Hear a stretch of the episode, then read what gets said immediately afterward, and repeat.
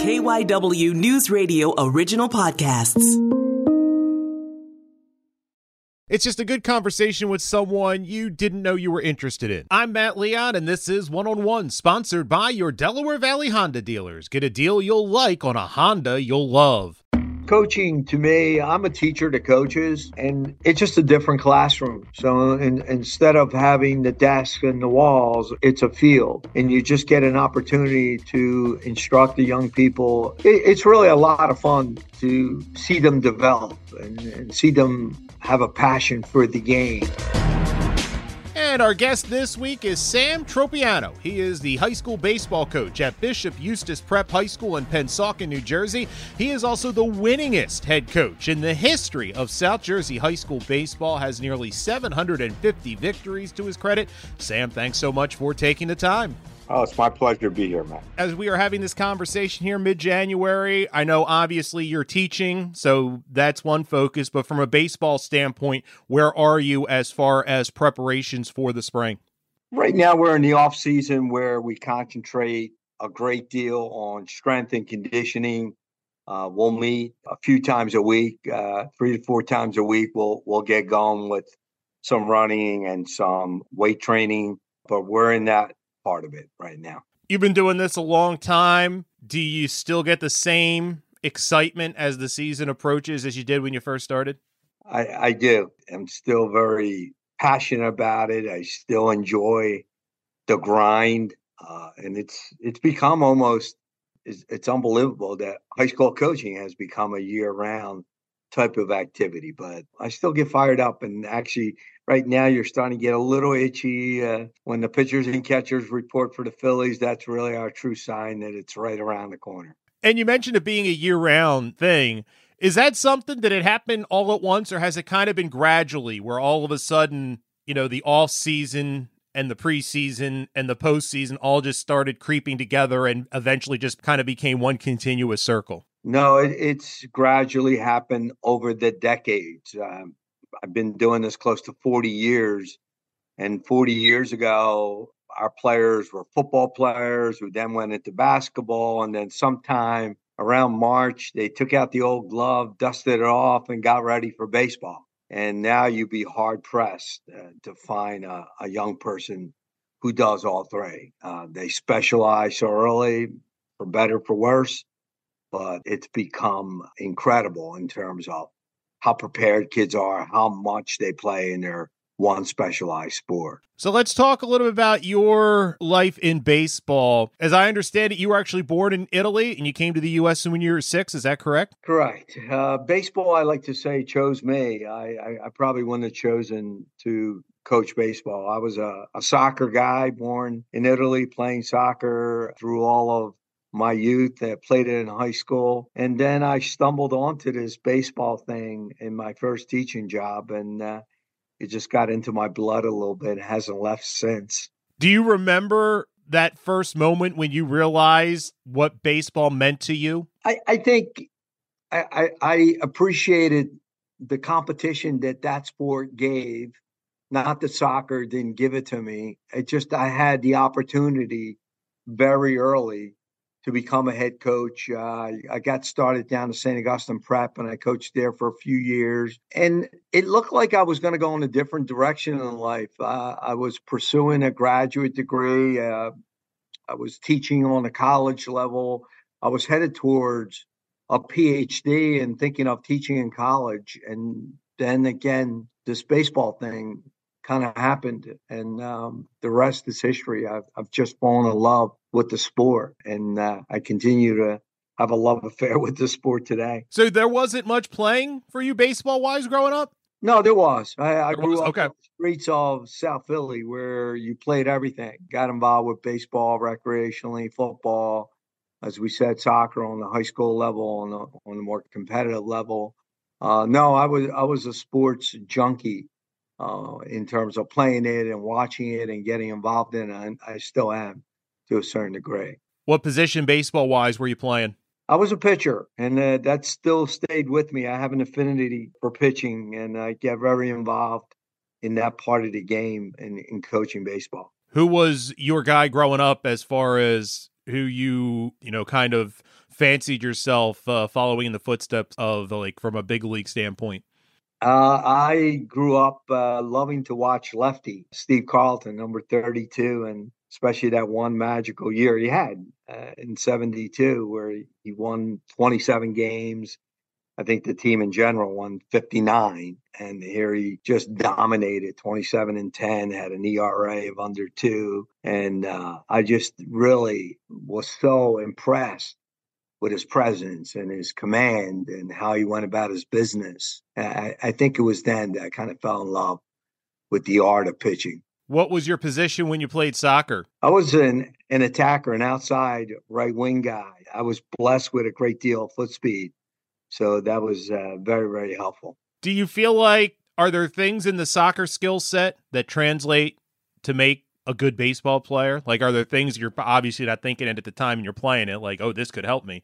But do you think there's there's overlap there where soccer skills uniquely help in baseball? I think uh, foot speed is the great athletic skill that translates in all sports.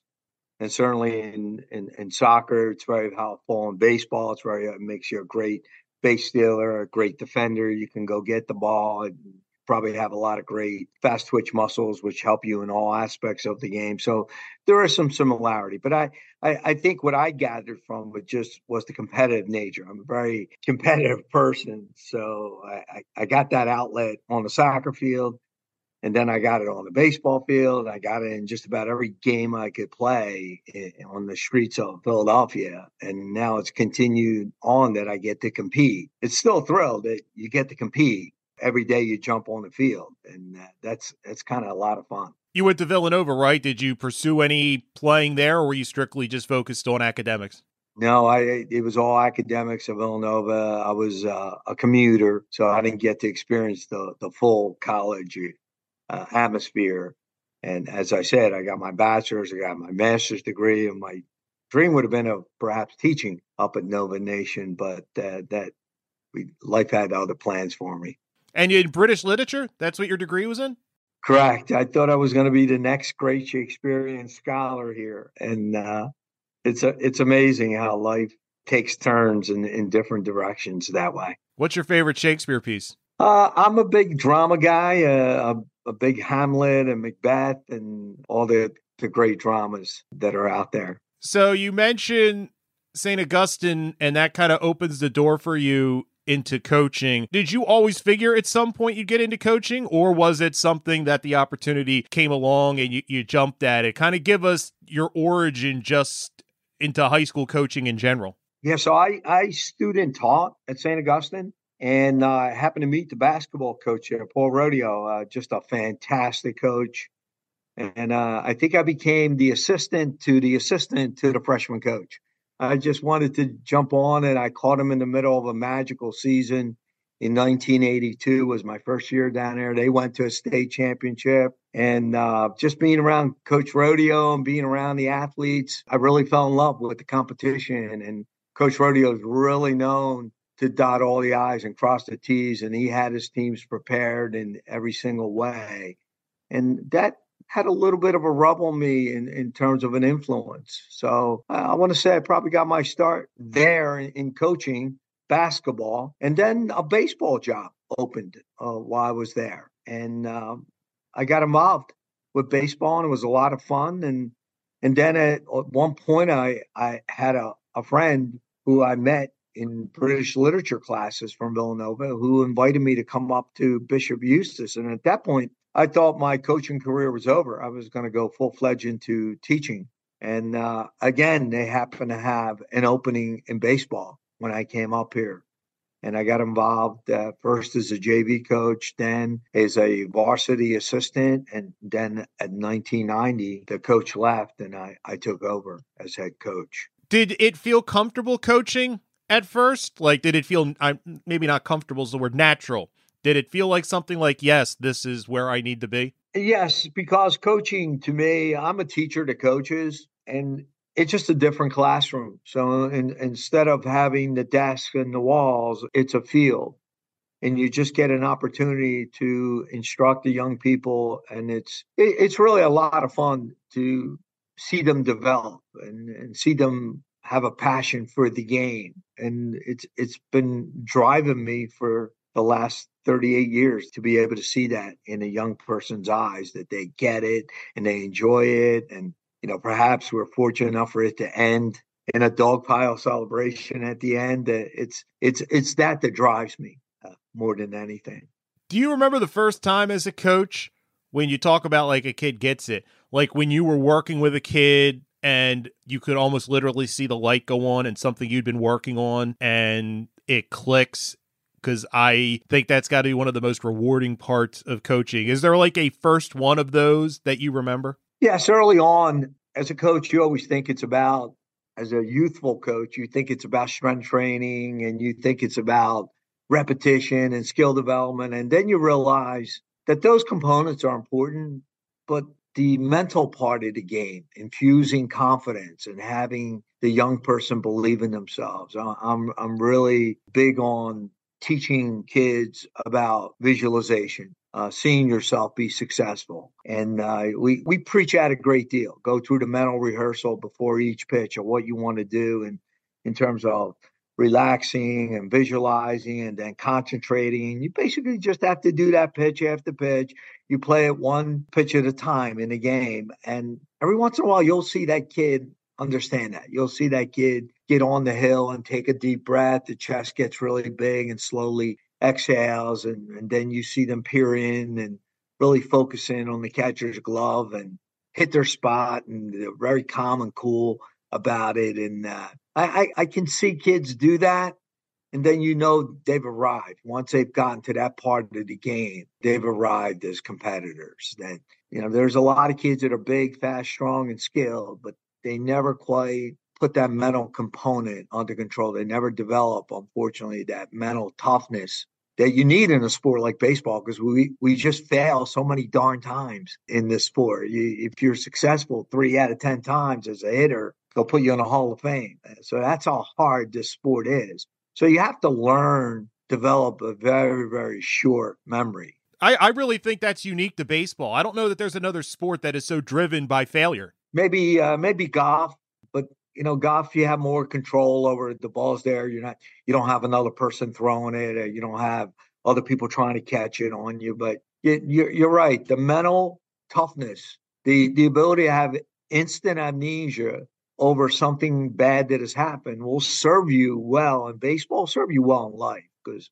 we all have challenges in life and you just have to learn how to shrug them off and, and move on grind on with what you're doing. I love the way you put that you know teaching coaching it's just a different classroom. Do you think you would be nearly as successful as a coach if you didn't have the teaching aspect? No i don't think so. I think teaching and i'm blessed too that i teach AP psychology, which really shows you how the brain takes things in and shows you how the athlete assimilates knowledge. Uh, you know, because I can remember early on in my coaching career shouting instruction, and that's just doesn't work.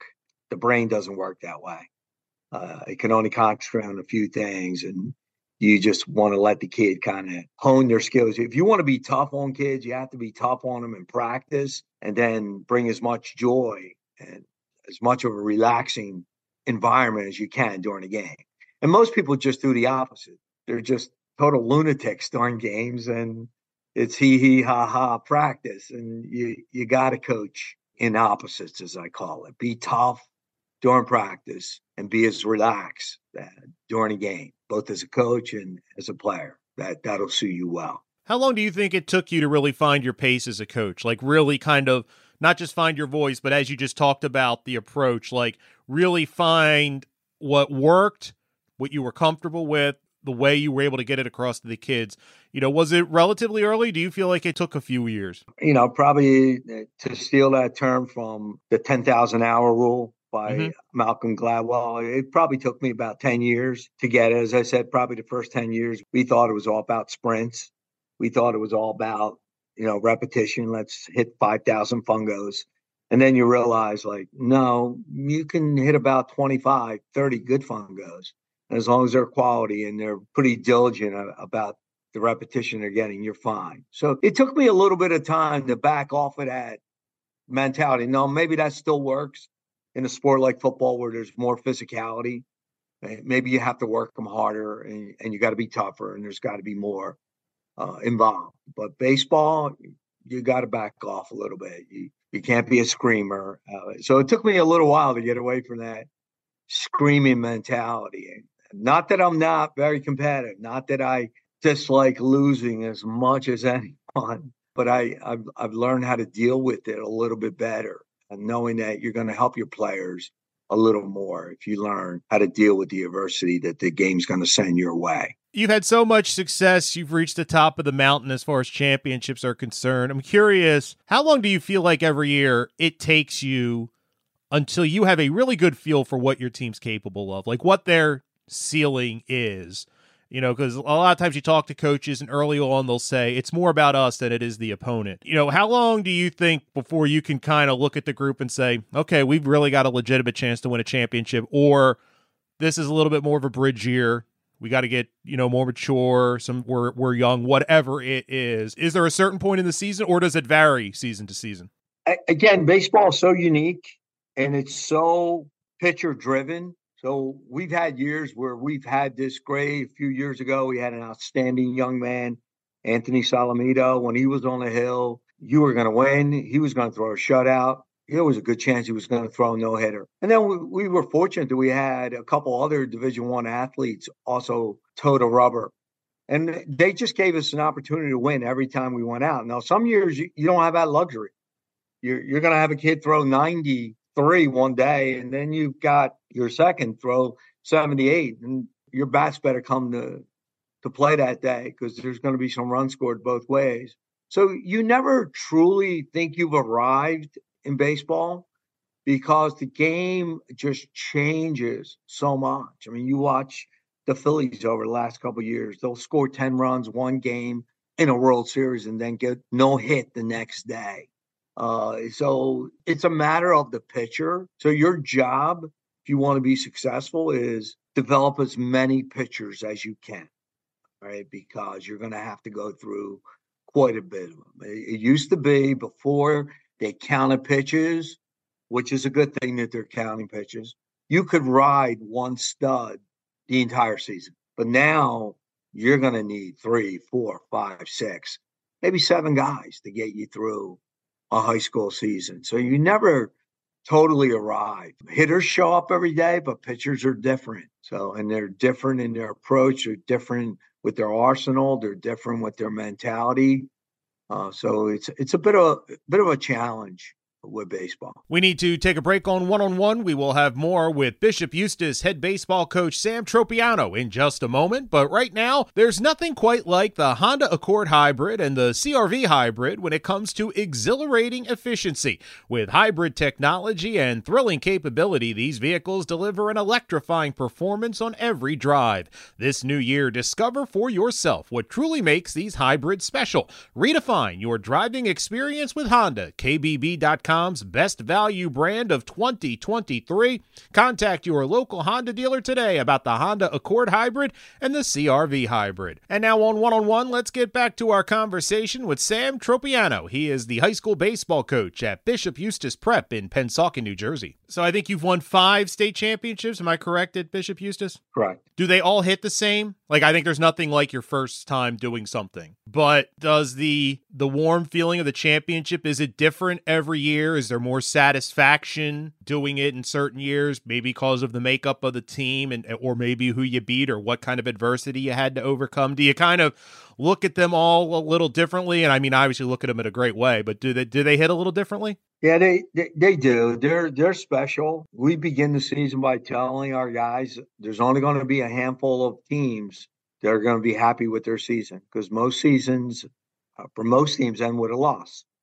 So to win a state championship, you have to win those games in the playoffs and a single elimination. So it's extremely gratifying to get to that, and it's something each one I could tell you every score. I could tell you every detail. I could tell you how the game ended. It, it's indelible in terms of the memory that those bring. They're different, but I wouldn't say one is more special than the other. They're they're all pretty special. Were there certain points in those championship years where you became really confident that your group was going to be able to do it, or are you until that final out is in the glove? I am not letting myself go there. Yeah, you you kind of are, are, waiting for each. You're counting each pitch and you're counting each out. Uh, you're never quite sure. Again, baseball is uh, up until this year there was no clock in baseball. We could say it could go on forever, and it, it still can. They just have quickened it up in a in a neat kind of way. But no, uh, you can't run out time. You basically have to get all your outs, and it's never safe until uh, the very end. So we've been down to our last strike in a playoff run and have come back and won that game and then we continued on and won a state championship and you, you're eternally grateful that you got through that one game because it could have ended at any time with anything possibly happening. And that's just part of that's part of the fun that's part of the roller coaster ride that you're on once the season starts. You just get after it and, and and just keep grinding. You talked about being competitive. Uh, what hits you more? Do you love to win or hate to lose? I hate to lose more than anything. Winning is, is very short lived uh, in my world. And it's, it's a shame that it's like that for me because I can still remember winning some state championships and you're on the bus holding the trophy and you're already planning next year's lineup. you're on, uh, you've reached the mountaintop and you, you enjoy it for maybe 20 minutes, 30 minutes, and then you're planning ahead. So I tend not to enjoy wins as much. I, I tend to look forward to the next game. Uh, losses stick with you a little more. I, I, think losses teach you more about what you need to improve on. Winning is a bit of a perfume that covers up some of those bad things that you're doing. So definitely to answer your question in a long-winded kind of way, but probably losses. That being said, do you measure success the same way now as you did when you were a younger coach? Like, obviously, there's wins and losses, but I think what you can deem success goes deeper than that. Do you feel like what you consider success has changed over your career? It has. You're probably right. Early on, it was about wins and losses, and it was about championships. And now you realize that success is really the young people that you're around and what impact you made on them. Uh, I've been fortunate that over the years, many of my players have invited me to their weddings, and I've baptized a few of their kids. And uh, I just a- attended a wedding not too long ago, one of my players, and I have an assistant coach that I uh, who who was a former player, so they come back and they want to give back to the program. So I I think you you value the relationships as time goes on, and you prepare them. You prepare them by saying, hey, listen, this might not end well. We're we're going to try as hard as we can to be in a dog pile, but it might not end well. So just be prepared for that, just in case that happens. And it's pretty sad. There's a lot of crying at that last game, a lot of hugging. Uh, but the, the relationships are still there. The camaraderie is still there. So that that part, that part is is is kind of is kind of rewarding. More than 700 wins, the state titles, uh, winning as coach in South Jersey. Do those numbers mean anything to you, or are they more just a product of if you do the right thing and you have success, a lot of that stuff will happen? Yeah, I, I, I don't get too wrapped up in those numbers. I, sometimes I'm embarrassed by those numbers because, again, you just live in the moment. You live in this game. You live in this pitch. I call pitches, so I, I, it's pitch after pitch after pitch, and before you're done, the game's over, and you might have been successful. And I just try to live where my feet are, and don't think too much about the past. Don't get too far into the future. It's a crazy live in the present moment type of experience as a coach, and and you know sometimes that takes away from the joy. But I, I kind of feel that you'll have time later on to appreciate, you know, some of the things that have happened, but not not quite yet. Do you often have your players in the classroom? I do. Is that something you have to kind of separate? Like there's Jack that plays for me, but then there's Jack in the classroom and do you have to kind of build up a wall and not let maybe frustration from mistakes he made on the field in practice or something he's not getting carry over to the classroom and vice versa? Yeah, that doesn't become much of an issue uh, that way. Our, our kids are pretty good. I'm, I'm blessed to be around a lot of great kids who are very serious about their academics and um, they're very respectful in the classroom, on the field.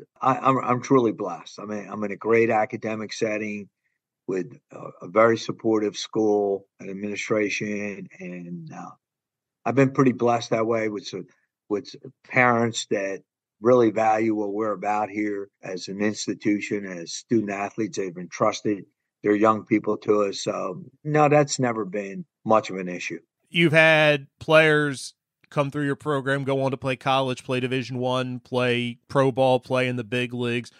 Talk about the pride in seeing kids that came through your program that you started with when they were 14 or whatever, and, and then see them elevate to those great heights. It, it it's neat.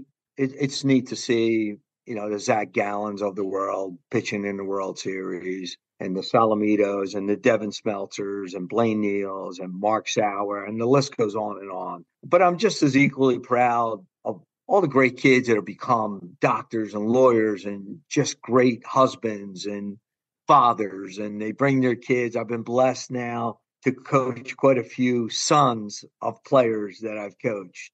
And that's kind of neat. Uh, so I'm just as proud of those kids and the success that they've become as I am of the major leaguers and the D1 players. Uh, they're they're both uh, equally a big part of my heart. I'm interested in kind of going along with you know having players go on because you're getting um you know a lot of times at awkward that awkward age 14 15 you know they're growing kind of they're changing lives all over the place. How often are you surprised with what a kid turns into? Or do you think you've been doing it long enough that you have a pretty good idea within a pretty standard range of, of what a kid's ceiling is? Or have there been a couple times where you're like, boy, I never thought he'd turn out to be that good? No, you you you'd be surprised, Matt, how many times a kid will come to us and he hasn't fully developed. He hasn't gotten his growth spurt, but there's a little bulldog in him, even though he's five foot four and 122 pounds. And then all of a sudden, you see him sophomore year, and he grew six inches, and he put on 40 pounds, and he now he's a big bulldog. And then he got very skilled uh, in, in what he was doing.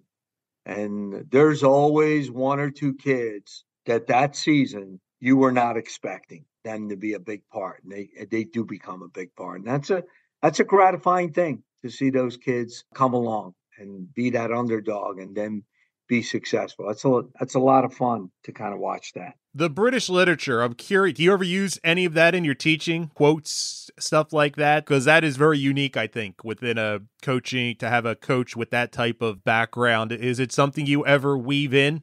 I, I do occasionally. I mean, Shakespeare's so easy to quote, and one of my favorite tragedies is uh, Julius Caesar.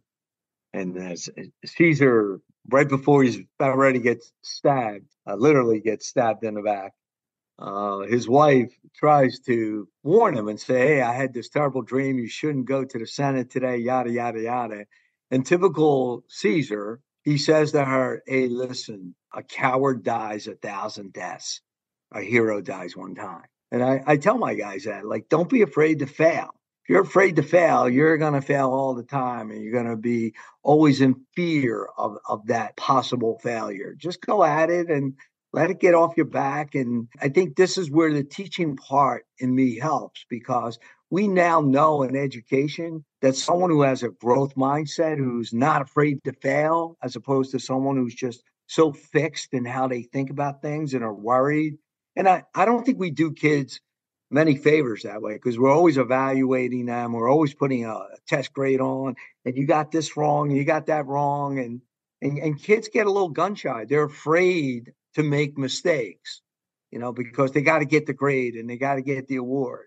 And I think if you can kind of get that out of the picture, like don't worry so much about the grade, don't worry so much about getting a base hit. Just go up there and do your best. Try to hit the ball hard. Sometimes it'll be right at someone, and you just tip your cap. Nice job to the defense and move on. But you can't live and die on every possible at bat and every possible pitch. So I think that again, that's where the teacher in me helps me a, a great deal on the baseball field in terms of how to teach the kids how to compete because it's it's it's pretty hard out there. Uh, again, especially in baseball. Been at Bishop Eustace since 1990. The success you've had, was that a conscious decision that this is where I want to be for the long term? Or was it one of those where you love it, you're enjoying it and one year, then all of a sudden it's five years, and wow, I've been here 10 years? And how would you kind of look at it from that standpoint? And did you ever think of, you know, having some success? Maybe I can take this to another level. Yeah, I was, you know, a few times been recruited to go to other high schools, a coach on the college level. But I, I really enjoy enjoyed my time and still enjoy my time here at Bishop Eustace because of the academics, because of our great env- environment. I, and I've been blessed to, to be able to do this as long as I have. You don't do this without some really good ball players. I've had so many come through here and they just keep coming. Uh, I'm not a big recruiter. Uh, they just keep coming. They come for the education. They come for the environment. They come because of the Blaine Neals and Mark Showers and Zac Gallen. They just come because of that. So I've had some great ball players. I had some great assistant coaches who have helped along the way. I don't do it without them. And then I certainly don't do it without an extremely supportive wife uh, who I ha- I've had to miss so many family functions, so many weddings, so many events and she doesn't bat an eyelash. She just goes with the punches and she's our biggest fan. She's our biggest supporter. Uh, she she's right there by my side in just about everything we do in that regard. So you really now that you got me reflecting a little bit, you you really feel blessed and and feel humbled by all the people that are responsible for your success. And I haven't won one game. I haven't thrown one pitch. I haven't gotten one hit in 38 years. But yet everybody wants to put all these wins on my ledger. And it's it's not my ledger. It's it's Bishop Eustace baseball, which involves so many people in that regard. So you be, you do uh, become humbled by the situation. Do you have a favorite part of game day? no, I enjoy the whole day from the preparation. I, I enjoy preparation. I enjoy practice. Maybe the players don't enjoy practice as much as I do, but I I enjoy the classroom of practice. I certainly love the competition of game day. So I just think any any day I'm in a classroom with kids or I'm on a ball field with kids, it's neat because they keep you young because they're 16 every year and they haven't changed. I get older, but they don't and uh, that's kind of neat in that regard. They've changed a little bit, but not a lot. Kids are still kids, and uh, it's really been fun to be around them. And that was kind of my next question. Like, you kind of feel like, for the most part, kids now are the same as kids 30, 40 years ago? Because one of the things, you know, one generation to the next always complains about the young people and how it's so different. But as someone who's seen them come through, you know, you feel like they're pretty much the same? They really are. You know, it, you know, obviously the industry of travel ball has changed eh, kids a little bit, but it's made them more prepared. But it has put an individuality into the sport. I think if anyone's changed, it's parents. They've changed, but kids, kids are still the same. But there's still a, a lot of great parents who understand what high school is about. It's you'll get exposure during your travel season, and you'll probably get your college scholarship during your travel season. But it's during high school season that you're with your friends and you make memories and you enjoy each other's company and you establish relationships and and you learn how to be a, a good young person and a lot of parents uh, appreciate that and get that and kids appreciate and get that they i think they genuinely enjoy being with each other i i played games an hour away and i tell kids hey listen we're playing at seneca tomorrow i know you live in tabernacle you can go home after the game, don't not jump on the bus. And Matt, they're on that bus back. And I was like, what are you doing? Coming on the bus back. And they're like, yeah, I just like the bus ride back. The bus ride back after a win for these kids, it's just so much fun and so neat uh, in that regard. So you could just see the relationships just form. Uh, as I said, I have a great assistant coach, John Pancella, and and John and I joke about like two weeks ago. I told you I was at his buddy uh, from high school, Mickey Brown. He was at his wedding, and uh, you know I try to tell the kids, hey, guys, this is what it's about. His buddy just got married a couple weeks ago and, and, that's what high school is about. It's about your future best man might be here and your best buddy might be here and uh, you, you know it, it's just an, an incredible experience forming those relationships those lifelong relationships. Given everything we have talked about what do you hope people when they think about bishop eustace baseball what they take away from your program? That we have produced some outstanding young men uh, who've gone on and become very successful, whether it's in baseball, whether it's in law or medicine. Uh, and we've been pretty blessed that we've been very consistent over the years.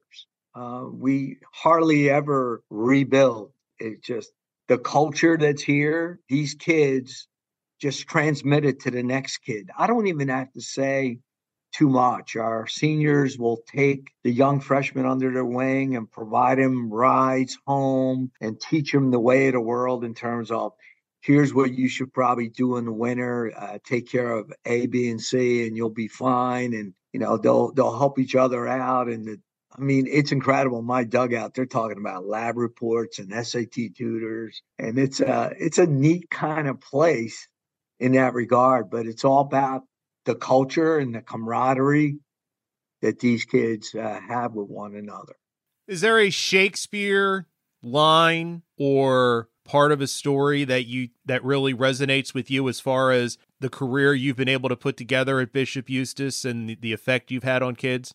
Oh, I don't know, Matt. That that one I would have to think about. Um, no, I would I would say not with Shakespeare. I think for me, it's more the world of psychology. It's more the world of can you learn to deal with adversity uh, and be better for it? Can you make not only yourself better, but can you make the person next to you better? I think that's how you become a successful team. That you're you you become a good leader with your teammates and help them out. Anyone can help themselves, and help themselves to whatever sunshine they want to get on the baseball field. But to help others is a special thing. And that's really what, what this is about. One of the things we, we preach here is to give service to others. And it, it, it starts in many ways. And what, what I found over the years is I used to think early on in my career that they played for me. And that's probably not true. They play for each other uh, more so, which is neat. And that's how it should be. They, they don't need to play for me. They need to play for themselves, the love they have for the game and for the guy next to them. Uh, it took me a long time to understand that, but once you get that, you have a deeper appreciation for what they're going through and what they're striving for and what they want to get from the game. Final question: Could you have ever imagined? I think it was you said eighty-two when you first kind of got into coaching. Could you have imagined the ride that being a coach would take you on? No, uh, as, as I say, you you're going to get me reflective again, which I don't like. I don't like to do. But no, I never never thought. I just thought it was going to be a short term gig.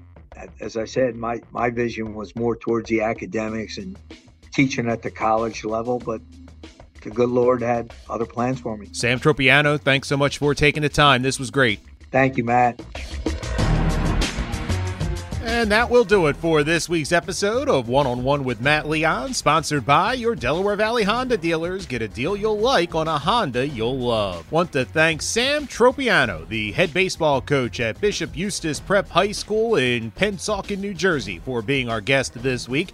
Now, if you like the show, if you listen on Apple Podcasts, do us a big favor leave us a rating and a review. You can follow this show on the platform formerly known as Twitter, now known as X at One on One Pod. You can follow me there as well at Matt Leon 1060. Thanks so much for listening, and be sure to check us out again next week when we bring you another conversation with someone you should know more about.